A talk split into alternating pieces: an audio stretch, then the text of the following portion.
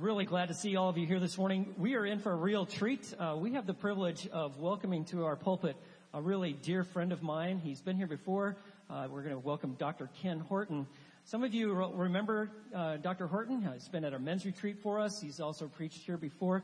For some of you who are new, let me give you a little background. He is an Auburn Tiger, graduated from there. Uh, had spent some time in the with the Air Force in the space surveillance uh, area. And then following that, uh, he for 27 years was the senior pastor of McKinney Memorial Bible Church. He's got his PhD in Old Testament from Dallas Theological Seminary, and he is also an adjunct professor there as well. And his wonderful wife Kathy was not able to be with us today, but we've got you, Ken, and we're really thrilled to have you. So Ken, why don't you come on up here, and we want to welcome you to fellowship.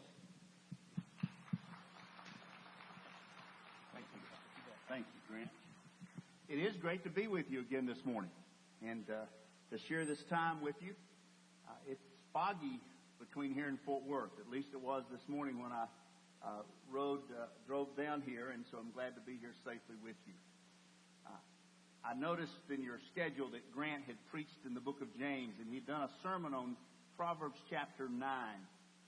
And when I thought about this morning, I want to sort of continue the thoughts of that series by focusing on Proverbs 16. But I want to show you a picture. This is a precious picture to me. Uh, it is a picture of two of my three grandchildren. It's Avery and her little brother, Reed. Avery's almost four. Reed has just turned one. And there's two things. I've got another grandson who's eight months old named Jacob, uh, but I didn't have a picture of the three of them together yet uh, that I could get my hands on. But there's a couple of things I know about children. I'm sure I noticed this when I was a parent, but you notice new things when you're grandchildren, when you have grandchildren. First of all, even tiny children are sinners. They become selfish almost out of the womb. Uh, and the older sister is provoking the sinfulness of her younger brother on a pretty regular basis just amazing to watch. As long as he was sort of swaddled and couldn't interfere with her life, she was oohing and ahhing about her brother. But now there's conflict brewing between the two of them. Uh, the second thing I've noticed is that they're scientists. Uh, they wonder what will happen. She, at some point, wondered what would happen if she pushed him when he was just learning to walk. It was not a happy experience. She, looked, she put that data away. He's trying to figure out how he can climb everything. We've got a climber on our hands. Have anybody ever raised a climber?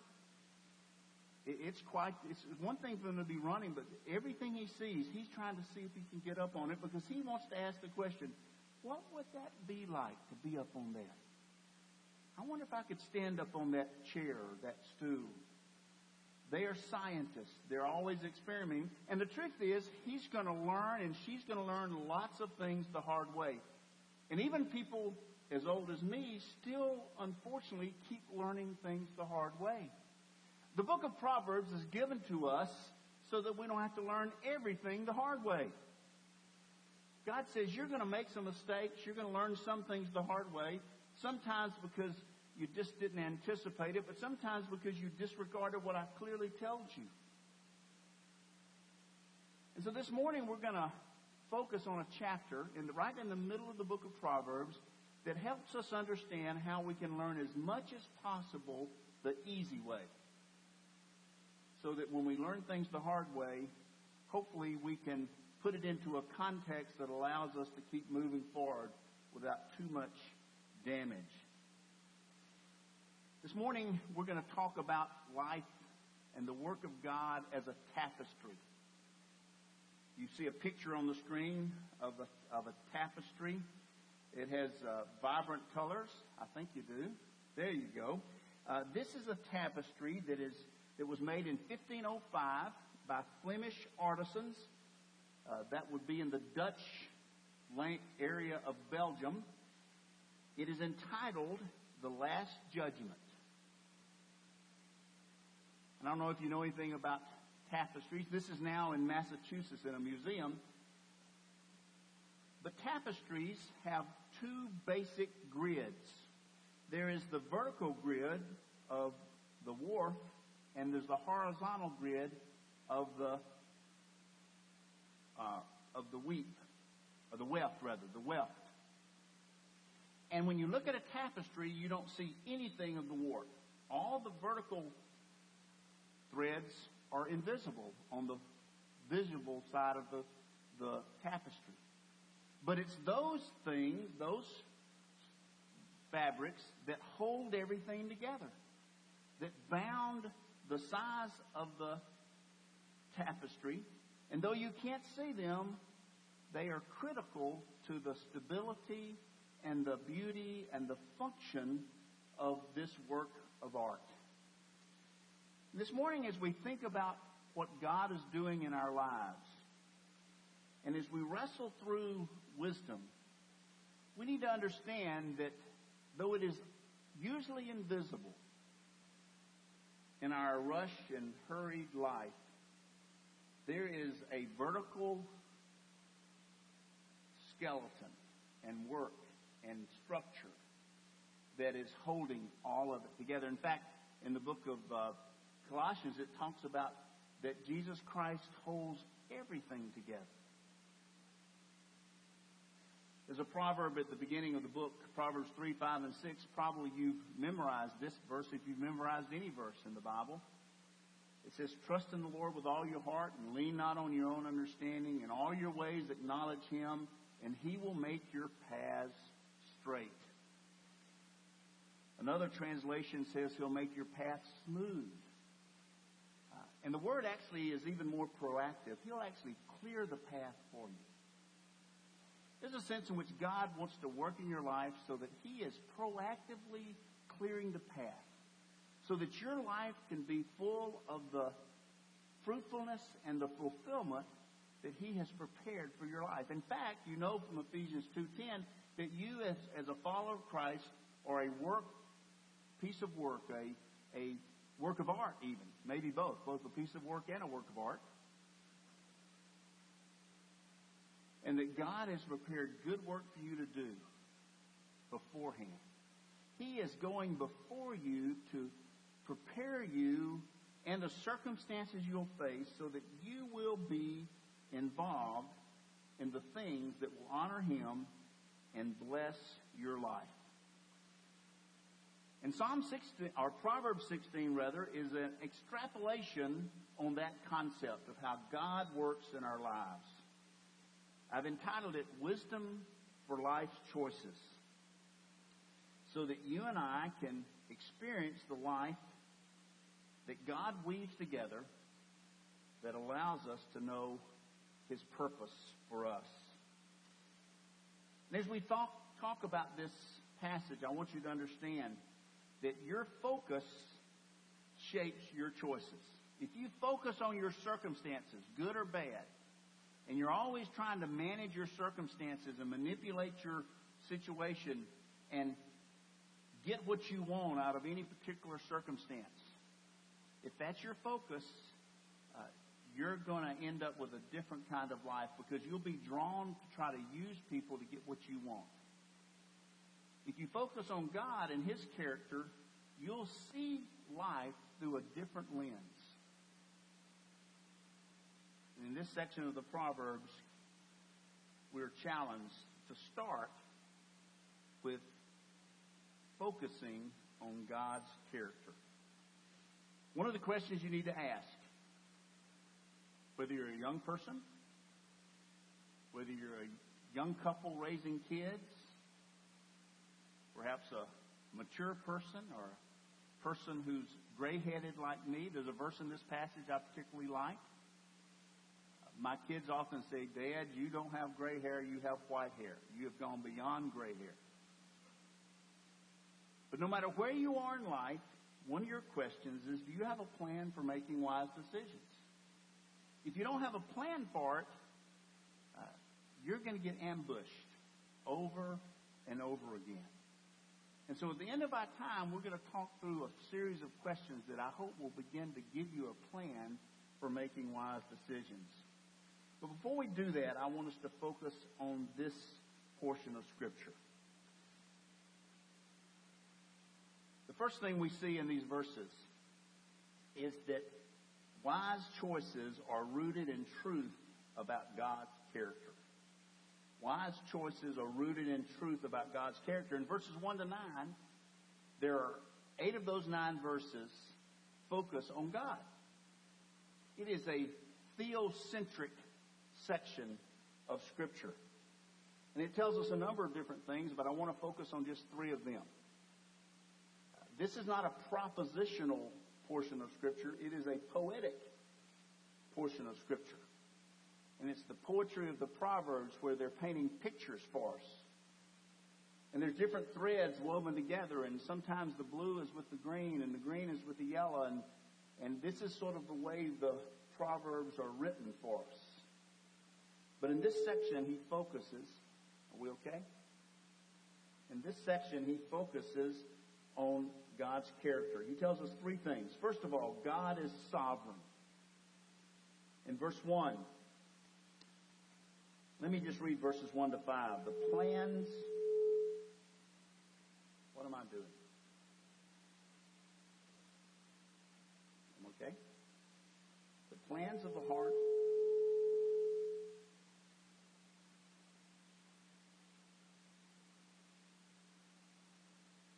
Should I put it in my pocket, maybe? I'm going to put it in my pocket, see if that works. Is that better? There we go. The plans of the heart belong to man, to man, but the answer of the tongue is from the Lord. All the ways of a man are clean in his own sight, but the Lord weighs the motives. Commit your works to the Lord, and your plans will be established. The Lord has made everything for its own purpose, even the wicked for the day of evil. Everyone who is proud in heart is an abomination to the Lord but assuredly he will not be unpunished. God is sovereign. His sovereignty includes all that he is going to accomplish. It includes our good choices and our foolish choices. It includes life's great celebrations. It includes the calamities that befall us in a life where we live in a creation that groans for redemption. His sovereign purpose includes the reality that those who reject his salvation in Christ will be brought to the righteous judgment that befits his own character. God is sovereign. His sovereignty includes the fact that you make real choices. He does not compel you to choose to do the right thing. He gives you freedom. And in that freedom, we can create all kinds of circumstances that have painful consequences.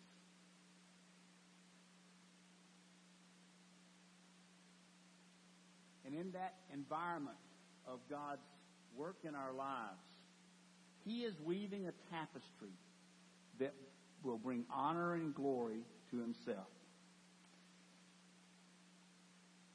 His sovereignty includes our plans. He tells us in these verses that we make the plans, but God gives the answer. Verse 9, the man of man, the mind of man plans his way, but the Lord directs his steps. When I was with you last year, about this time, I had plans. My grandson had just been born. Another grandson was about to be born. I was going to go to Cuba for ministry. We were going to spend several weeks in Colorado. We were going to go to Oregon for a week. I was going to go to Singapore for a week, uh, or t- uh, actually almost two weeks. I was going to go to Spain for two to three weeks and do ministry. I was going to uh, turn around and, and go to Haiti this next March. Had big plans. In June, we discovered my wife had colorectal cancer. She had not been sleeping well for a few months. And that combined with the fact she has a family history of anxiety and depression, along with multiple anesthesias for the various aspects of her colorectal treatment and surgery, along with some medication to try to help deal with her anxiety, caused her to spin into a suicidal depression. And all of my plans were changed. We've had six months like we've never experienced before. It has been incredibly painful. It has been harder than anything either of us have ever known in life. Her father had serious issues with something very similar. And so one of the things that had been in the back of her mind for really all of her adult life was, am I going to struggle with this kind of concern? But in the midst of these hard things, we've discovered several important truths. You know, you always are pretty sure your kids are going to come through for you, but it's really great when you know for sure they're going to come through for you. We've discovered how many people care about us and want to help us. And one thing I've discovered is I appreciate my wife more now than I could have possibly loved and appreciated her a year ago. I didn't know how blessed I was to have a happy, healthy, joyful, fruitful wife. And right now she's better. She has moments of happiness. We're seeing good progress. She's not healthy yet, but she has a very grateful husband. I've learned how to do some things I should have already known how to do around the house. I am now the pool man. Our deal when we got the pool was she was going to be the pool woman because I didn't really want the pool. But you're looking at a pretty qualified pool man now. I appreciate her more than ever. You see, my plans didn't include a major health crisis in our family. And yet God is weaving that very difficult, painful experience into a tapestry where His sovereignty is a source of comfort and strength, realizing that in the midst of all of our frailties and our foolish choices, He is working to fulfill His purpose. Not only is God sovereign, but He is wise. He knows our motives according to verse 2. He deals with the cancer of pride according to verse 5 because nothing can destroy relationships like pride. He provides forgiveness and protects us from sin as we learn to fear the Lord. God is a wise God. God is a God who shows us that we don't have to learn everything the hard way.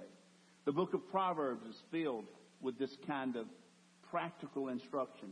One of the things I've done consistently over the years of my life is take a month or two a year where I read through the Proverbs and just absorb the truth of these passages.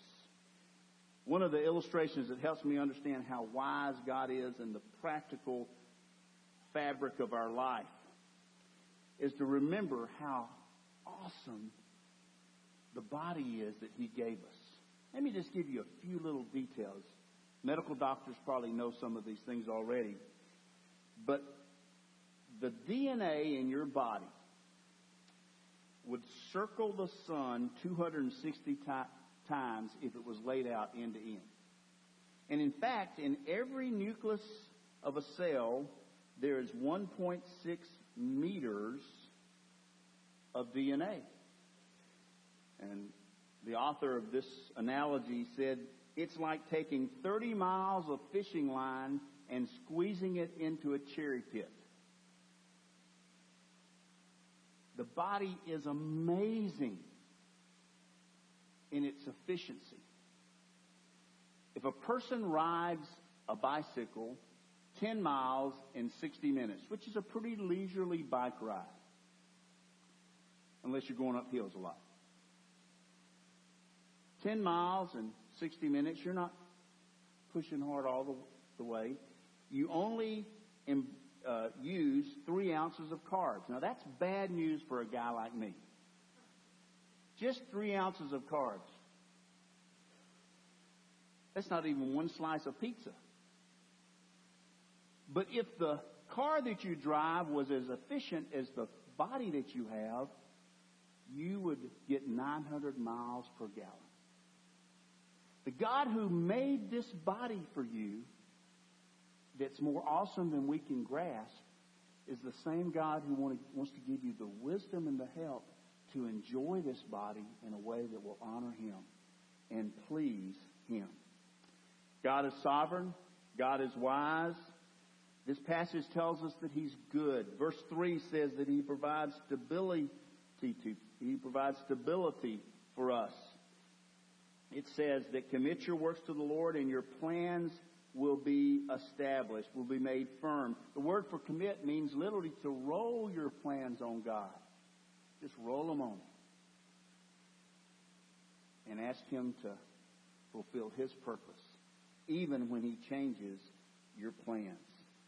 God is good. He provides forgiveness, as we've said. He gives us peace with our enemies, according to verse 7. He blesses those who trust Him. His wisdom is like a fountain of life.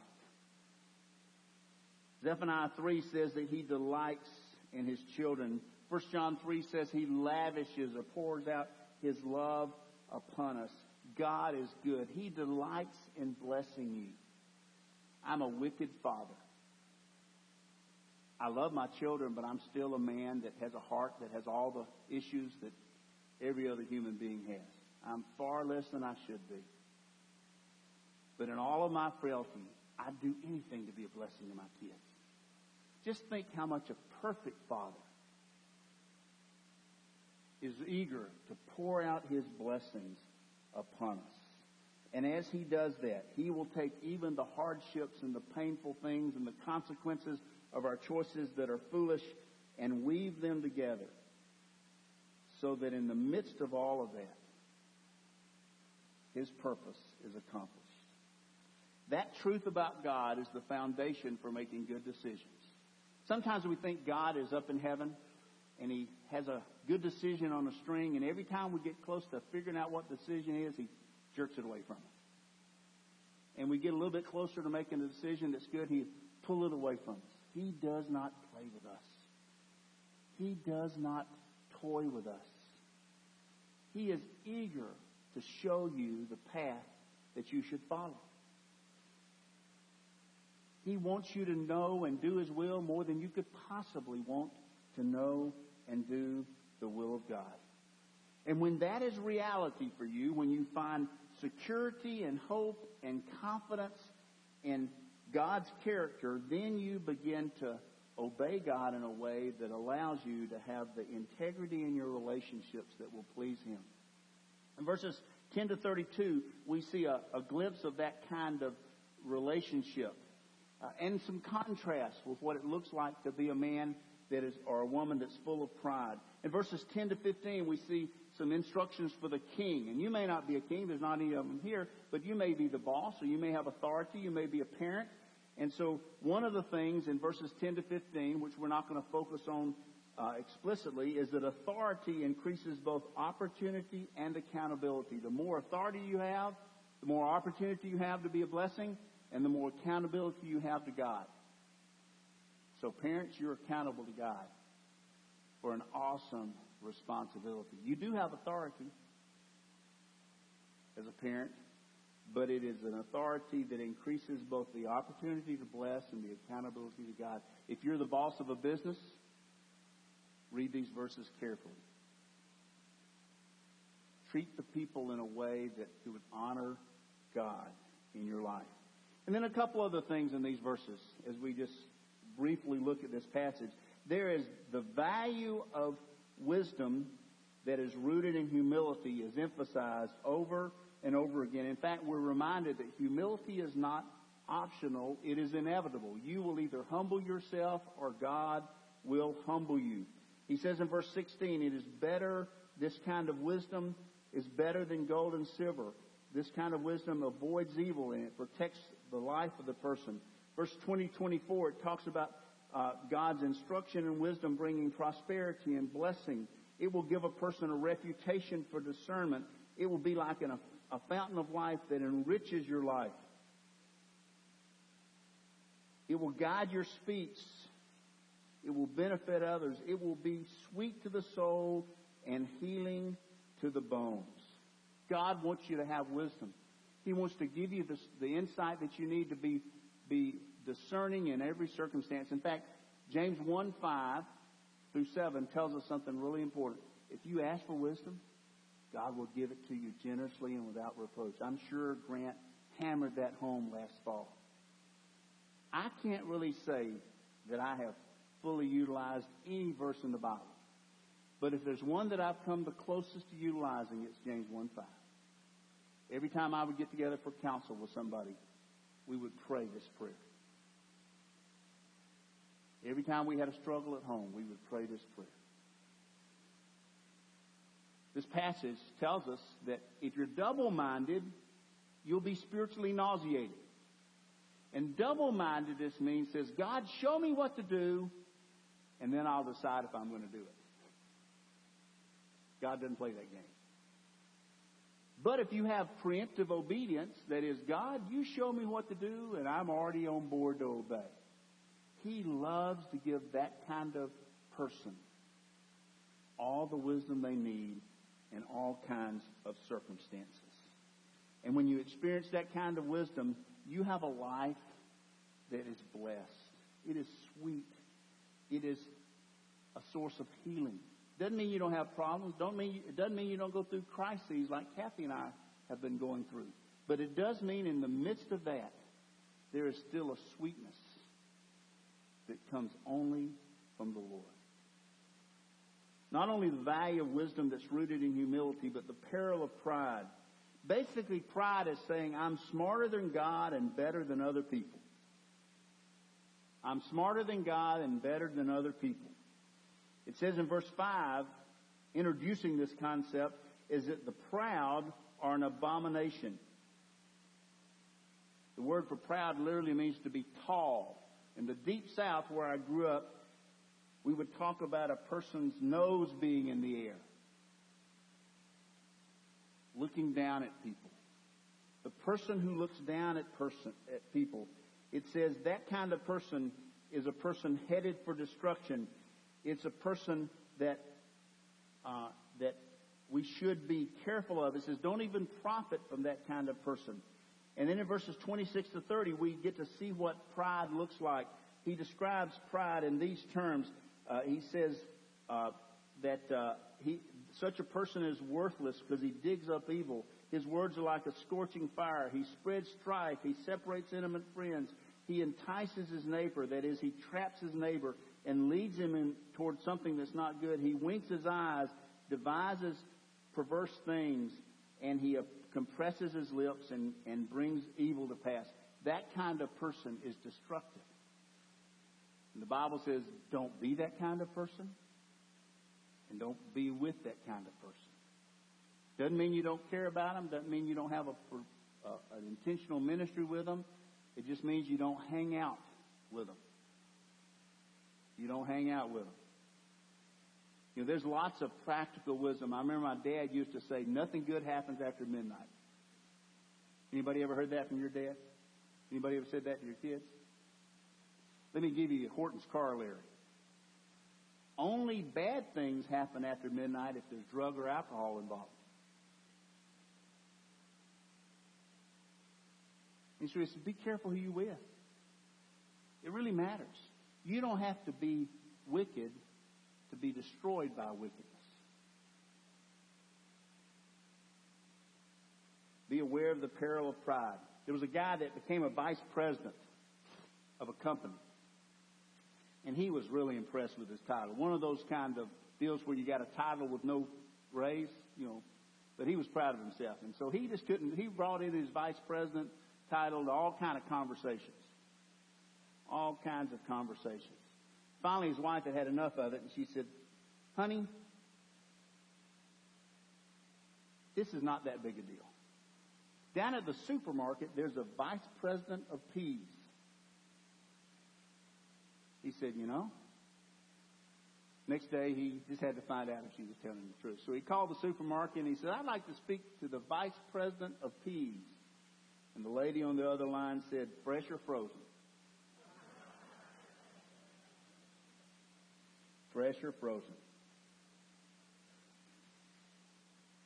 When you and I root our choices in God's character, what is going to please God in this situation rather than the circumstances or the people swirling about us?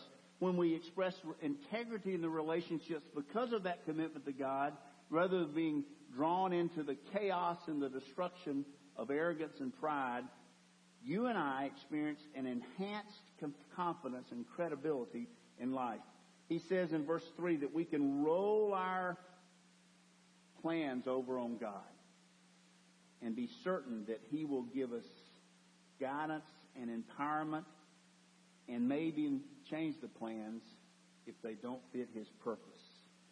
We can have confidence that we can experience forgiveness and relational blessing. When Kathy and I walk uh, several times a week, a couple of miles, uh, we will pray and we will always start with all the things that are true about us no matter what we feel.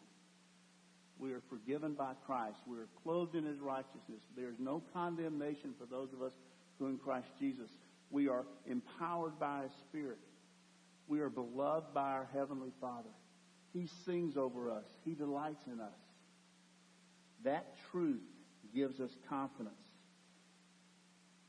Verses 16 and 17 tells us that in the midst of all that's happened, when we gain the understanding that God wants to give us, it's more valuable than silver. And it's more precious than gold. That word for, for understanding means both IQ and EQ. God wants to give you the discernment to know what to do, and He wants to give you the wisdom to know how to relate to people while you're doing that.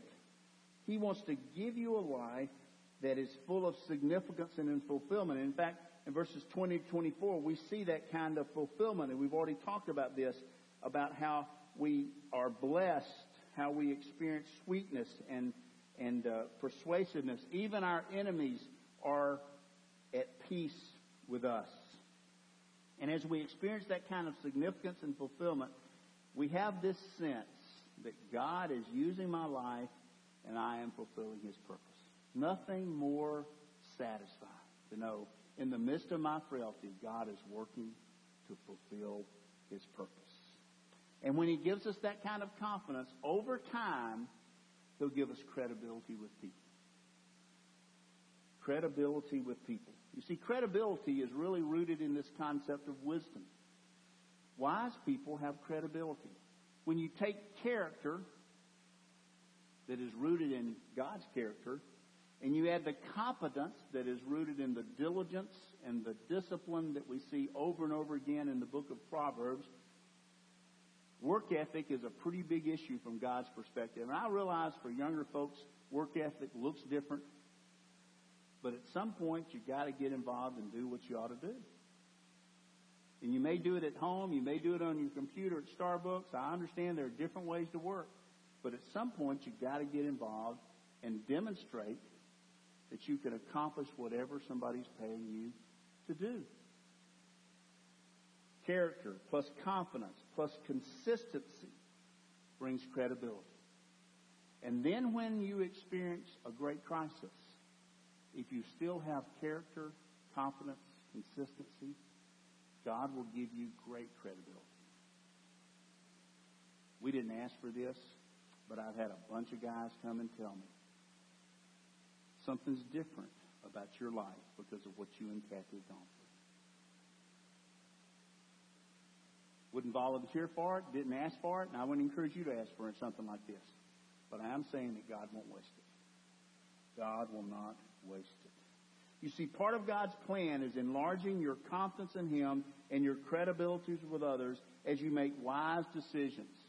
And weaving a tapestry so when people look at that tapestry, they sense the most important part of the tapestry is the unseen reality of a relationship with the living God. There are a couple of verses in the Psalm 37 that I want us to look at very quickly. It says, Trust in the Lord and do good. Dwell in the land and cultivate faithfulness. Delight yourself in the Lord, and He will give you the desires of your heart. He will give you the desires of your heart. So, how do you make decisions? Let me just suggest seven questions. And this is one of the last questions found in this verse. Seven questions You can find this in session 15 in our Launching Multipliers material. Grant can help you find that, that resource if you'd like to. Seven questions. What's happening in my walk with Christ? Am I depending on Him? Am I living in obedience to what He's already told me? You see, if you're involved in immorality, don't expect God to give you wisdom about who, who to marry. When you disobey God about what He's clearly said, don't expect Him to give you insight about something that He hadn't clearly revealed in the Scripture. What's happening in my relationship? Am I living in what we call dependence mode? Day by day, looking for what God has for me to do in my life. Secondly, have I asked God for wisdom and direction? He says to ask and He'll help us. What fool folly for us not to do that. Thirdly, are there spiritual and moral factors in this decision? Ask, how is this going to affect other things, even if it's not clearly revealed in Scripture? My dad had a chance to, to go to the Pentagon in the 60s. It would have changed his career. He would have gotten a big promotion. He would have had a much brighter, bigger career in the military. But it would have meant taking his family, his children, his teenagers from a settled and stable and healthy, thriving environment. And he says, no, not going to do that. My family's more important than that promotion. Thirdly, fourthly rather, how can my life best honor God? Is this going to give me a chance to have an impact for Christ that's significant? And sometimes it doesn't mean going to an easier place. Sometimes the harder place will give you an opportunity to serve God. Have I sought wise counsel? The purpose of wise counsel is not so they can give you the answer. It's so they can help you ask the right questions. Because if you ask three people, they may tell you three different things. Six, what do I desire to do? So wait a minute. That's what Psalm 37 says. You know, delight yourself in the Lord, He'll give you the desires of your heart. If you're delighting yourself in God, ask, what do I want to do? Because the closer you are to God, the more you're going to want to do what He wants you to do. And when you're really walking with God, you can't wait to do what you want to do. Because you know for sure it's what God wants you to do. And then finally, what happens if I become confused or disobedient or make a mistake? And you will. You'll have a bad motive. You'll get confused. You'll get things distorted. When you find out you've made a mistake, what do you do? You say, I'm in the wrong place. I've made a mistake. God, help me. Forgive me for not listening clearly enough. Forgive me for getting ahead of myself. Forgive me for not asking wisdom. You know, what's amazing about the tapestry is that may be a dark thread in your story. It may take you a while to get back to a place where you're really in tune with what God wants you to do, but you will learn something you couldn't learn if you never made a mistake. Don't try to make mistakes. You'll make plenty of them on your own. But when you make a mistake, make sure you pass the course. If you pay the tuition, pass the course. And by the way, when you go to look for counsel from people, don't go to people who've never made a mistake. Because the people who've learned from their mistakes are often the wisest counselors you can find. And in the midst of that, Psalm 37, let me just close with this. The steps of a man are established by the Lord, and he delights in his way. When he falls, he will not be hurled headlong, because the Lord is the one who holds his hand. If I'm walking with God, I may stumble, I may scrape my knee, but I won't be destroyed, because he's got me by his hand. When I walk with a little one-year-old Reed, there's no chance in the world he's going to fall. His, his leg may be up above the ground, but he is not going to fall. I've got him by the hand, and my heavenly Father has me by the hand. And this prob- this series of proverbs tells us something really important. Decision rooted, decisions rooted in God's character, expressing relational integrity, enhance our confidence in God and our credibility with people. Let's pray. Father, use uh, this truth to encourage each of us to be bold, to not be passive and fearful as we make choices but to follow a plan that allows us to really root our decisions in your character and our confidence in you, and gives us the opportunity to, to make decisions that allow us to have relationships with people that are useful to you with complete confidence that you want to use us and that you're able to help us. We thank you for that truth. Thank you for the fact that what Christ did on the cross makes it possible for us to know you and to share this kind of intimate journey with you. We pray this in Christ's name. Amen.